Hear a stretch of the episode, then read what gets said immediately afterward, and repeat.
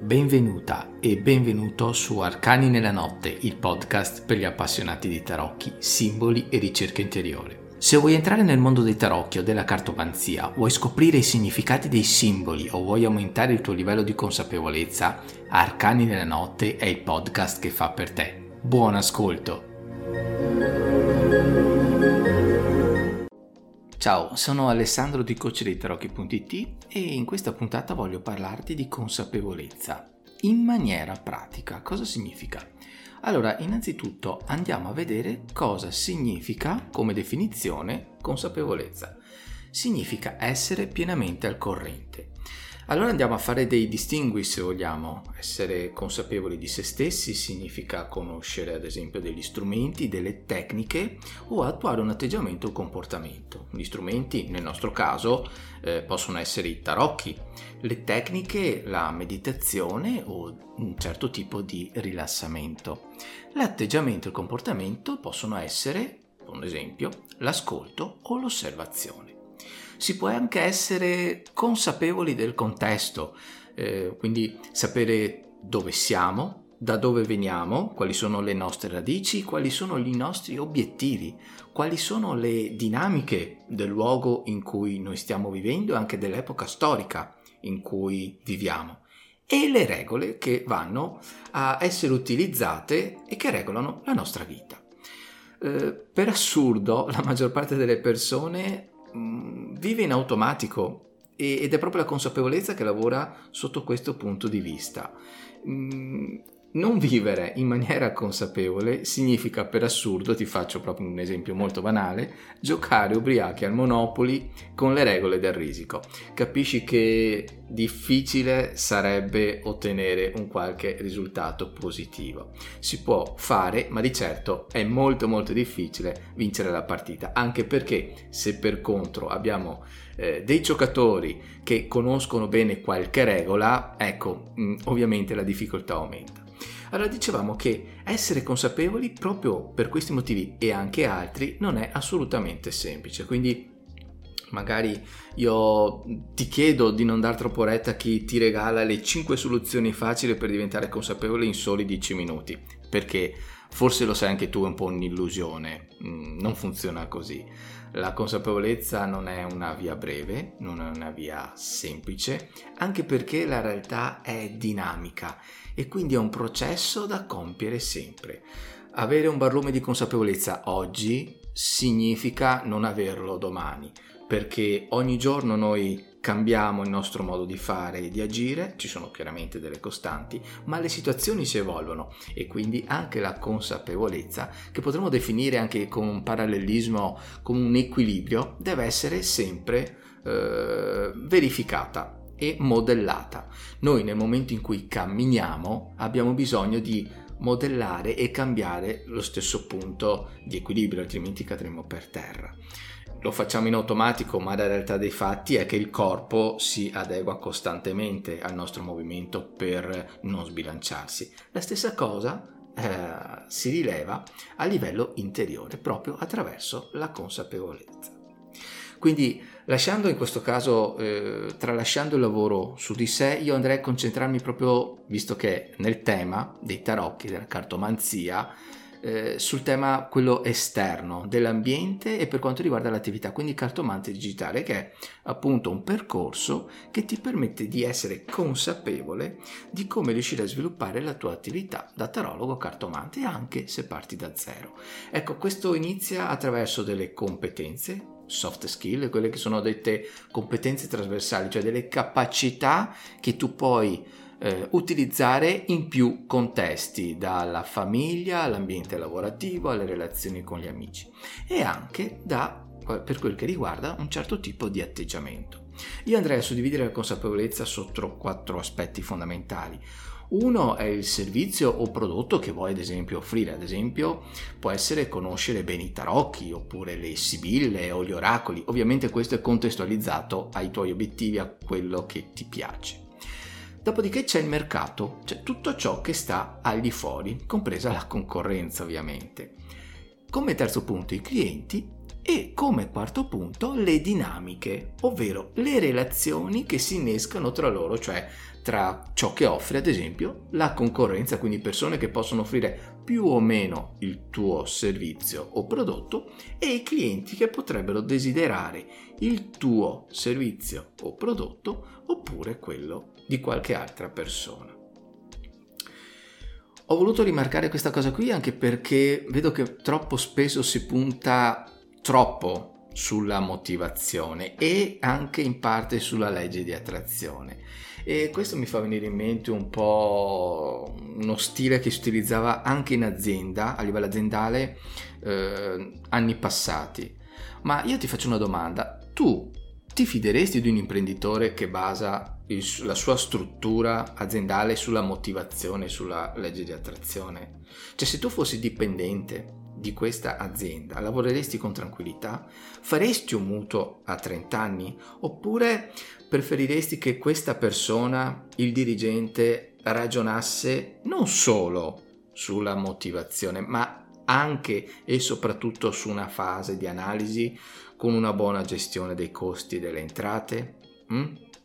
Ecco, ti ho fatto questo esempio per proprio renderlo più pratico possibile. Eh, ti posso dire che ci sono comunque aziende, sempre meno, eh, ma ci sono aziende che lavorano con la motivazione e hanno una poca struttura alle spalle, ma lo fanno perché hanno un business plan, una struttura che lo permette. Ad esempio, cosa fanno? Propongono servizi e prodotti che costano poco. Quindi cosa hanno? Un magazzino o delle spese fisse che sono ridotte al minimo. Hanno magari una persona che tiene i conti, ovviamente commercialista, ma di spese vive siamo proprio ridotti all'osso. Allora cosa succede? Che richiedono dei venditori porta a porta e per questo ti dico che questo tipo di attività fa un po' parte del passato, poi si è trasformato in telemarketing e poi si è evoluto in altre forme.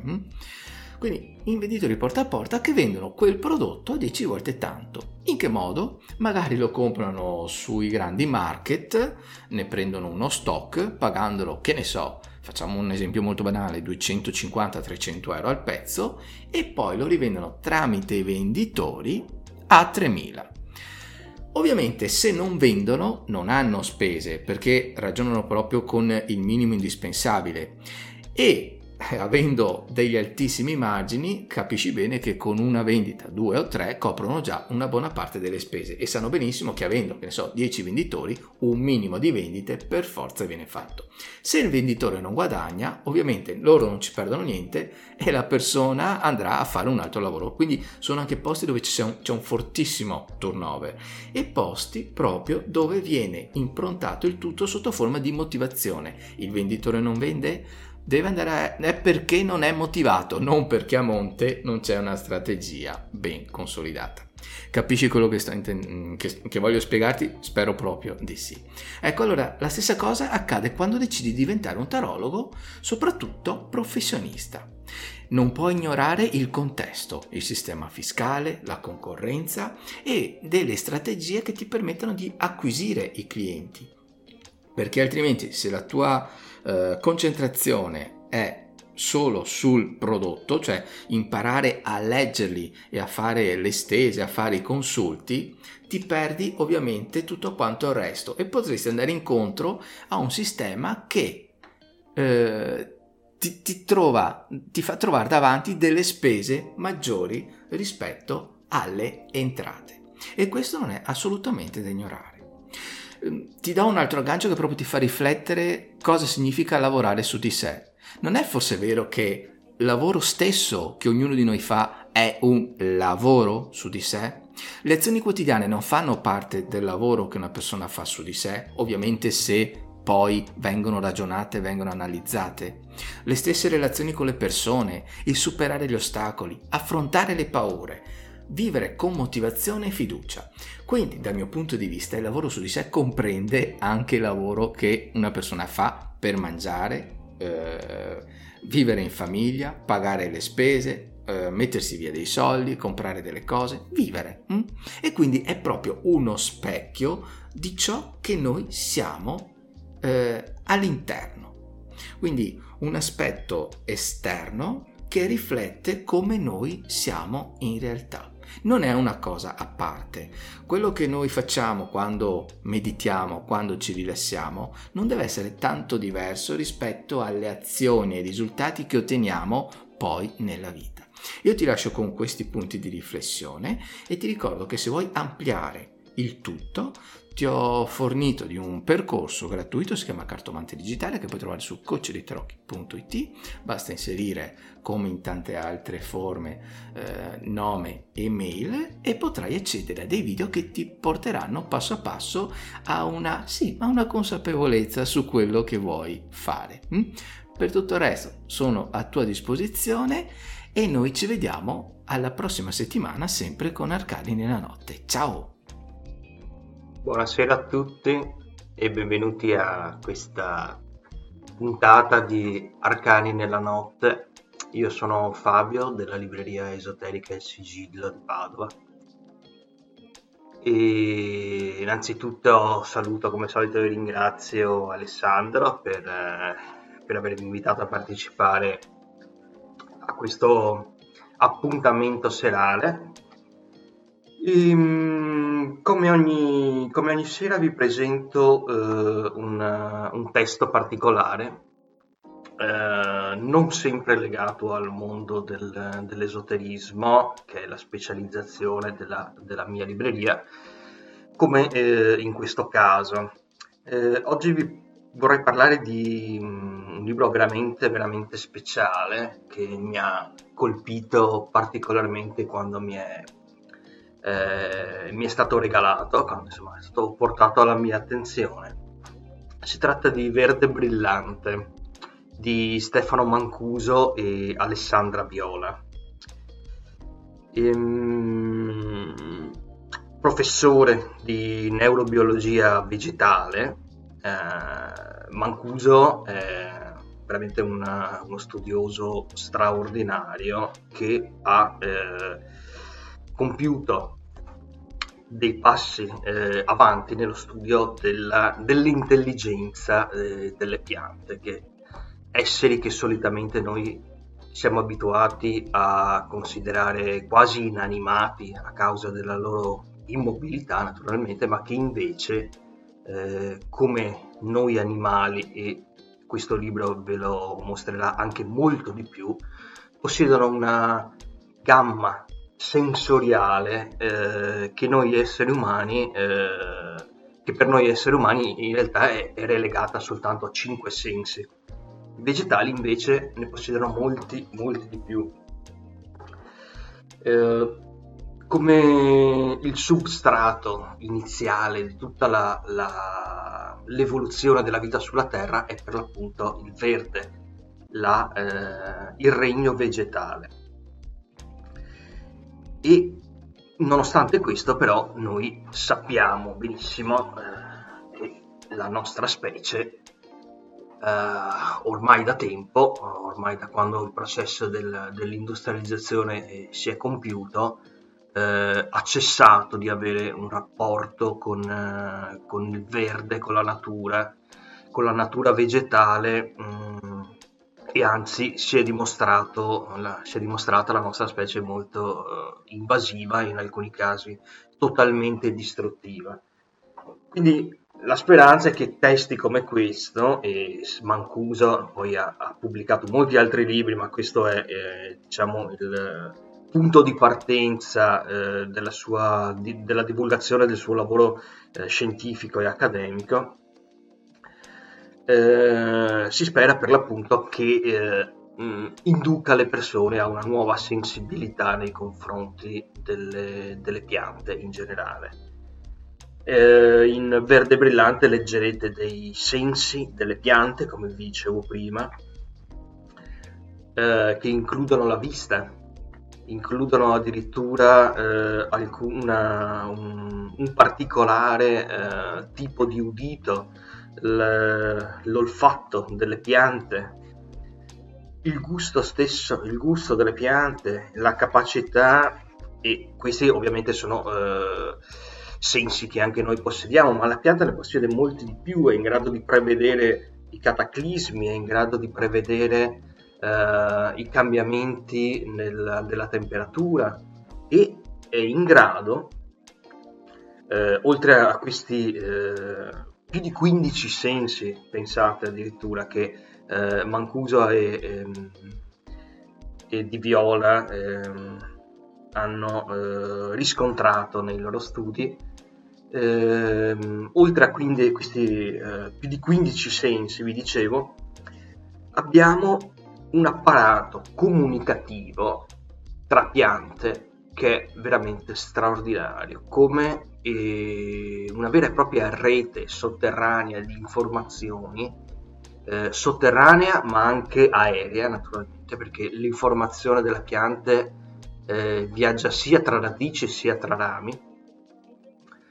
Ehm, dicevo, sì, una, una, rete comunicativa veramente impressionante, cioè eh, metodologie tramite le quali le piante comunicano tra di loro, anche a grandi distanze addirittura, e eh, senso questo che noi non pensiamo eh, un essere eh, statico, un essere immobile eh, possa avere. Quindi io dalla lettura di Verde Brillante ho, ho compreso oh, una nuova intelligenza nel, nel, del mondo vegetale, un'intelligenza che non è distribuita in un unico organo come accade nel nostro cervello, ma in tutto eh, in tutto eh, il corpo della pianta, dalle radici alle, alle foglie più, più, alte. Quindi un'intelligenza modulare. Eh, e per certi versi si potrebbe perfino affermare superiore alla nostra. Uh, bene, per questa sera è tutto. Uh, io spero che la lettura di Verde Brillante vi, uh, vi emozioni come, come, ha fatto con me. E un saluto a tutti i nostri ascoltatori e vi aspetto alla libreria Il Sigillo in via Beato Pellegrino 102 a Padova. Vi auguro una buona serata. Buonasera Alessandro un saluto a tutti gli amici che ci stanno ascoltando in questo momento. Arriviamo oggi al termine della nostra rubrica dove si, metto, eh, si, mettono a confronto i classici tarocchi di Marsiglia con il più moderno Codex Albertinus. Per chi si fosse perso gli incontri precedenti invito gli ascoltatori a visitare le pagine di Facebook, Instagram e YouTube del Codex Albertinus dove potrete vedere questo particolare mazzo di carte e contestualmente per chi vuole potrà trovare anche i link per poterlo acquistare. Spendo semplicemente due parole per ricordare che il Codex Albertinus è un mazzo di tarocchi artistico-esoterici disegnati dall'artista padovano Matteo Albertin che nel 2015 li ha presentati ad una mostra d'arte a Roma. Questi tarocchi, dopo essere stati scoperti da me uh, il uh, tramite di un amico in comune, eh, sono stati resi eh, disponibili per tarologi e cartomanti eh, solamente nel 2019, dopo appunto che io li ho interpretati. Allora, eh, il Codex Albertinus si compone solamente degli arcani maggiori, ma in un numero di 24 anziché i classici 22 della tradizione tarologica. Le stesse lame del Codex ci presentano immagini sostanzialmente diverse da quelle dei tarocchi tradizionali eccezione fatta per la corrispondenza dei cinque lame che riprendono appunto il classico tarocco con le varianti che eh, abbiamo iniziato a vedere nel corso appunto dei precedenti incontri. Andiamo subito a mettere a confronto la quinta lama del tarocco di Marsiglia che si riflette nel Codex Albertinus e questa è rappresentata da Il Mondo, Ricordo che eh, nel mettere a confronto le lame del tarocco di Marsiglia, che si riflettono nel codex, mi voglio rifare alla rivisitazione dei marsigliesi di Aleandro Jodorowsky, realizzate chiaramente da lui su studi molto approfonditi che hanno portato alla luce alcuni dettagli che nel corso dei secoli erano andate perdute o confuse. Iniziamo allora a parlare del mondo, la ventunesima lama tra gli arcani maggiori che porta con sé il valore numerico più elevato. Di norma questo è un simbolo di realizzazione, realizzazione eh, totale, suprema. Vediamo questa figura femminile al centro di, della carta, avvolta eh, in una ghirlanda di foglie azzurre. Tiene in mano una boccetta e eh, una bacchetta, due strumenti che ricordano la magia e l'alchimia e quindi la creazione. Per questo motivo è una carta che ci parla di nascita e rinascita. e questo è confermato anche dall'uovo che vediamo avvolto tra le due fasce gialle sulla sommità inferiore della ghirlanda. È interessante notare che tra i capelli di questa donna si insinuano delle mezze lune che eh, riportano chiaramente alla profondità introspettiva della luna che abbiamo già visto nella, nel corso delle precedenti puntate. Quindi ci parlano di femminilità, di accoglienza, ci parlano ancora di magia, misticismo e dominio. Abbiamo parlato di una figura femminile, ma eh, in realtà il suo sesso è coperto da una fascia rossa che passando dietro la testa diviene blu. Per questo motivo si rivelano a noi due principi maschili, cioè si rivelano a noi i due principi maschili e femminili di un essere che definiremo androgino. E di fatto noi tutti eh, eravamo così all'atto del concepimento, fino a quando il sesso non viene determinato da una iniezione di testosterone rilasciato dalla madre, il feto, l'ibrido, ognuno di noi, in realtà porta con sé caratteri appunto androgeni. La caratteristica iconografica che vede questa figura racchiusa in un ovale non può non ricordarci l'immagine della Santa Vergine e a sostegno di ciò abbiamo anche quattro figure distribuite sui quattro angoli attorno che da un lato richiamano indubbiamente la figura degli evangelisti, Matteo per l'angelo, Giovanni per l'aquila, Luca per il bue e Marco per il leone mentre dall'altro rappresentano anche i quattro semi degli arcani minori, quindi denari, coppe, bastoni e spade. Oppure le quattro dimensioni dell'esistenza, o ancora le forze che si mettono a disposizione a, per la creazione. E questo ci riporta di nuovo all'uovo rappresentato eh, tanto dalla forma della ghirlanda eh, con il suo senso di infinito, tanto quanto dall'uovo appunto avvolto nella fasce dorate in basso che appunto terminano uh, questa ghirlanda. Questa lama ci parla di offerta, ci parla di aiuto e di sacrificio, ma anche di concepimento, purezza, pienezza e realizzazione materiale, fisica o spirituale. Questa carta eh, ci dice che tutto è stato portato a compimento e che quindi siamo pronti a raccogliere i frutti del nostro lavoro, a patto ovviamente che questa carta esca alla fine della lettura, cioè nella posizione conclusiva. Diversamente potrebbe suggerire il fallimento o la necessità di lavorare ancora molto intensamente per raggiungere un obiettivo, oppure potrebbe dirci che l'obiettivo non può essere semplicemente raggiunto l'interpretazione delle carte ovviamente è sempre molto soggettivo e se dal punto di vista tarologico si usa approfondire il significato attraverso un complesso di conoscenze che vanno in più direzioni, come le figure ai quattro lati, dal punto di vista più emotivo, quello del cartomante, per capirci, è fondamentale la capacità di ascolto e introspezione che possa portarci alla magia, fungendo da veri e propri catalizzatori di messaggi cosmici, eterici, che attraverso le lame fluiscono dentro di noi per essere trasformati in parole e concetti da mettere al servizio eh, del consultante. Dal mondo dei tarocchi di Marsiglia passiamo al mondo del Codex Albertinus, il quale presenta alcune diversità, ma ha lo stesso numero di lama, ovvero la ventunesima. Torno ad invitare chi è in possesso del Codex Albertinus a prendere in mano questa carta, mentre chi ne fosse sprovvisto può andarla a vedere nelle foto di Instagram o mm, nella pagina di Facebook del Codex Albertinus. Questa carta ricorda certamente eh, il tarocco classico del mondo, in riferimento appunto al numero della lama e anche per quanto riguarda alcuni elementi in essa contenuti.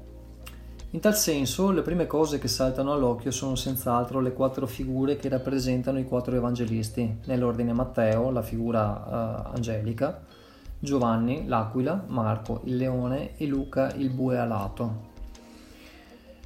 A differenza del tarocco classico, la figura di Marco è invertita rispetto a quella di Luca e nel centro della carta si posiziona una spirale in luogo di una figura di donna ignuda inserita all'interno di una ghirlanda ovale ed altri elementi che abbiamo poc'anzi esaminato. Allora, il mondo del Codex Albertinus è costituito da uno sfondo rosso che ricorda la passione, l'istinto, la materialità, l'umanità, ma anche il sangue e la violenza. Al centro è posta una spirale azzurra inframmezzata da un ambiente bianco candido o viceversa, cioè la spirale potrebbe essere bianca in un ambiente azzurro.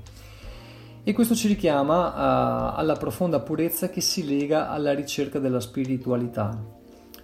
In questo senso è come se questa simbologia ci dicesse che l'amore, cioè la spirale bianca azzurra o azzurra bianca, vince sulle bassezze e sulle volgarità del mondo e sulle sue corruzioni. Non sappiamo in che modo termini esattamente la spirale, la quale ad un certo momento sembra fluire all'interno della prima immagine sacra rappresentata dall'iconografia dell'Evangelista Matteo, il quale personaggio è alato, azzurro, sia nelle ali sia nel vestito, e tiene in mano un libro aperto di colore giallo o d'oro se preferiamo. E così anche la sua capigliatura e l'aureola sono gialli. A fianco di Matteo, come detto, appare Giovanni nella sua forma aquilina, con il volo spiegato, l'aureola, il becco e le zampe dorate, ed il muso rivolto verso Matteo, come se fosse nell'atto di leggere il libro che egli gli porge. La vista lunga dell'aquila ci suggerisce di fare attenzione alle otto colonne contenute, le otto righe, per capirci, contenute nella pagina di sinistra, mentre in quella di destra ve ne sono solamente sette, un evidente invito, direi io, a leggere tra le righe del testo sacro. Il colore di Giovanni è il verde e ci richiama alla natura, intesa anche come natura umana, che deve attingere alla conoscenza celeste, suggerita appunto dal libro giallo e dall'abito azzurro di Matteo. Seguendo dunque il senso della lettura, incontriamo in basso a sinistra la figura di Marco, il leone giallo con una zampa che sorregge un altro libro dello stesso colore, sempre giallo, e diciamo che l'Evangelista Marco non possiede l'aureola che tuttavia potrebbe essere nascosta dalla folta criniera. Sembra semi addormentato, ha la zampa appunto che sostiene il libro, che però per certi versi assomiglia più ad una coda, se non fosse altro che diciamo per la tracciatura delle suddivisioni delle falange, delle falangi, diremo che sembra più una, una coda che una zampa. E di fronte a lui abbiamo l'immagine di Luca il quale, come per Giovanni, sembra intento alla lettura del testo sacro offertogli da Marco, il quale testo sacro contiene in questo caso sette righe nella pagina di sinistra e sei in quella di destra. Anche Luca è di colore verde, provvisto di corna e aureola dorata. È singolare notare come le figure di Matteo, Giovanni e Marco stiano in primo piano, al di sopra della spirale, mentre Luca sembra accovacciato dietro ad essa. Sembrerebbe che questa lama nasconda dei segreti o che voglia evidenziare come le cose meno in vista possono avere un valore identico a quelle maggiormente visibili. Per questa ragione siamo invitati alla meditazione e alla temperanza, soprattutto laddove saremo spinti ad un facile e frettoloso giudizio.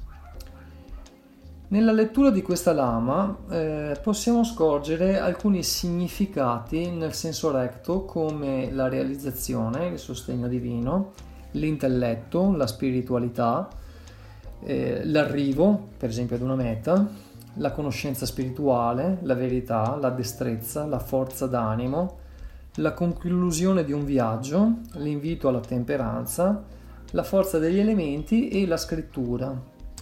Allo stesso modo nel suo verso possiamo scorgere segreti, invito a fare attenzione, la perdita dell'orientamento spirituale o anche quello effettivamente fisico, le verità nascoste, il non detto, la cautela, la mancanza di obiettivi, un obiettivo mancato, il capovolgimento della realtà, l'inganno, la necessità di oculatezza. Esiste poi anche una numerologia del Codex Albertinus che varia chiaramente in base a chi lo interpreta. Io ho attribuito un'indicazione di massima che contempla i numeri 3, 4, 6, 7 e 8. Infine questa carta è associata al segno zodiacale dei pesci. Con questo eh, concludo il quinto ed ultimo appuntamento di Arcani a confronto. Io vi ricordo che eh, mi occupo di eh, consulenze tarologiche attraverso l'utilizzo del Codex Albertinus e potete seguirmi o contattarmi attraverso le, fa- le pagine di Facebook, di Instagram o di YouTube. E sempre attraverso le stesse trovate poi i link per poter acquistare eventualmente il Codex Albertinus mentre eh, sono in preparazione corsi di formazione per l'interpretazione e l'utilizzo di questo magnifico strumento. Io ringrazio Tamara, ringrazio Alessandro, ringrazio tutti voi che ci state ascoltando e vi do appuntamento alla prossima settimana con Arcani nella notte. Buonanotte a tutti e grazie, ciao!